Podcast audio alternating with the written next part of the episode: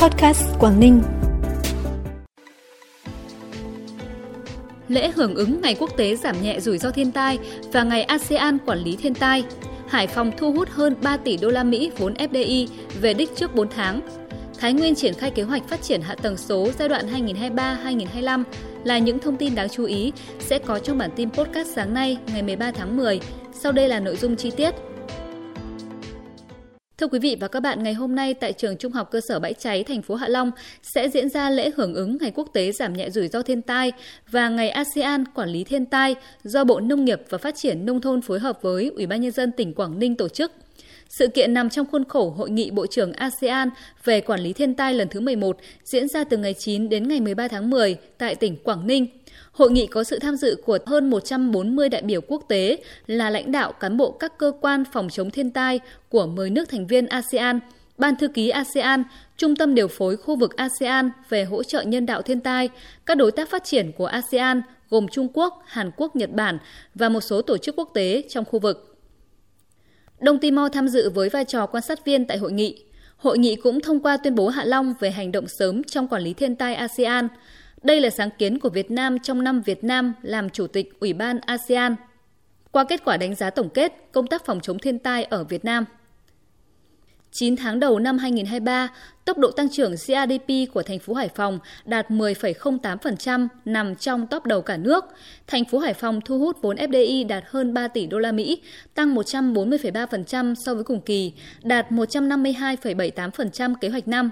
Tuy nhiên, tổng thu ngân sách của Hải Phòng trong 9 tháng năm 2023 đạt trên 65.300 tỷ đồng, giảm gần 17% so với cùng kỳ năm trước, bằng trên 56% dự toán Hội đồng Nhân dân thành phố giao.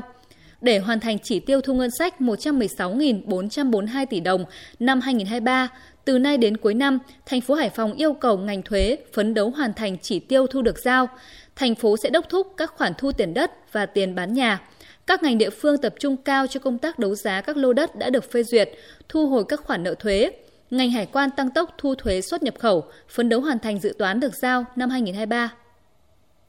Ủy ban Nhân dân tỉnh Thái Nguyên vừa ban hành kế hoạch số 171 về việc phát triển hạ tầng số tỉnh Thái Nguyên giai đoạn 2023-2025. Theo đó, Thái Nguyên đặt mục tiêu đến năm 2025 về mạng viễn thông băng rộng, di động phấn đấu số thuê bao băng rộng, di động đạt 95 thuê bao trên 100 dân. Tỷ lệ thuê bao sử dụng điện thoại thông minh trên tổng thuê bao điện thoại di động đạt 90%. Tỷ lệ dân số trưởng thành có điện thoại thông minh đạt 94%.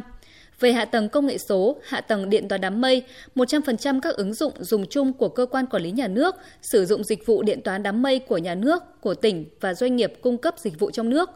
Tiếp tục nghiên cứu phát triển, duy trì nền tảng công dân số Thái Nguyên trên cơ sở các nền tảng số sẵn có như Si Thái Nguyên, Thái Nguyên ID, đảm bảo hiệu quả đúng quy định.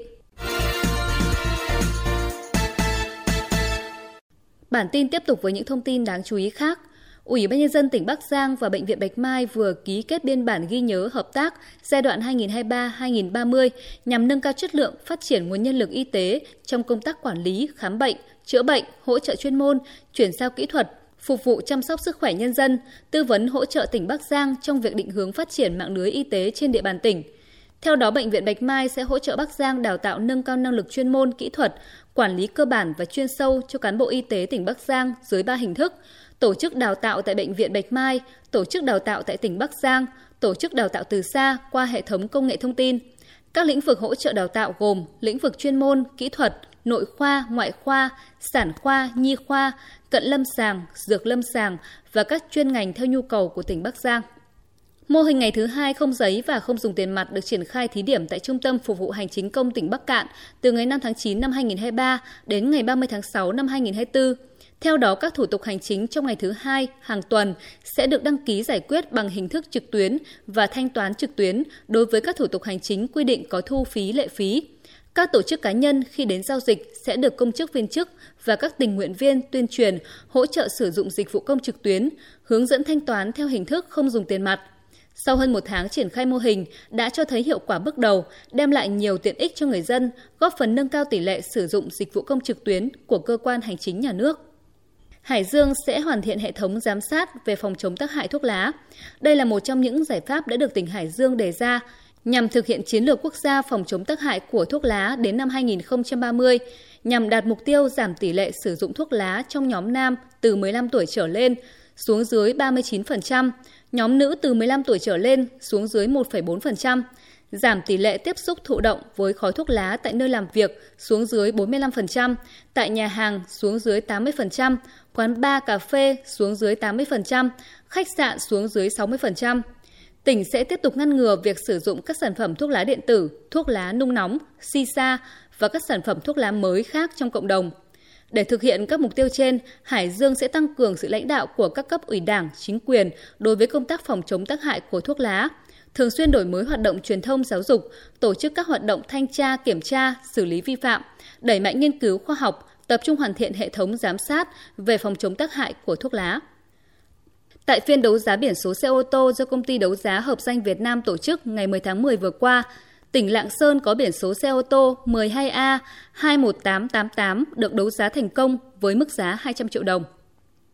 Phần cuối bản tin là thông tin thời tiết. Thưa quý vị và các bạn, dưới tác động của nhiễu động từ phía Nam đưa lên, cộng thêm với vùng hội tụ gió di chuyển từ phía Tây sang, nên thời tiết trong ngày hôm nay ở các tỉnh miền Bắc sẽ có những thay đổi đáng kể. Khu vực đồng bằng trong sáng nay sẽ có mưa vừa mưa to, có nơi mưa rất to. Trong cơn rông có khả năng xảy ra lốc, xét và gió giật mạnh. Các khu vực khác của Bắc Bộ chỉ có mưa và mưa nhỏ ở một vài nơi. Nhiệt độ trong ngày ở Bắc Bộ dao động từ 26 đến 29 độ, cục bộ có nơi cao hơn. Thông tin vừa rồi vừa khép lại bản tin podcast sáng nay. Xin kính chào và hẹn gặp lại quý vị và các bạn trong các bản tin sau.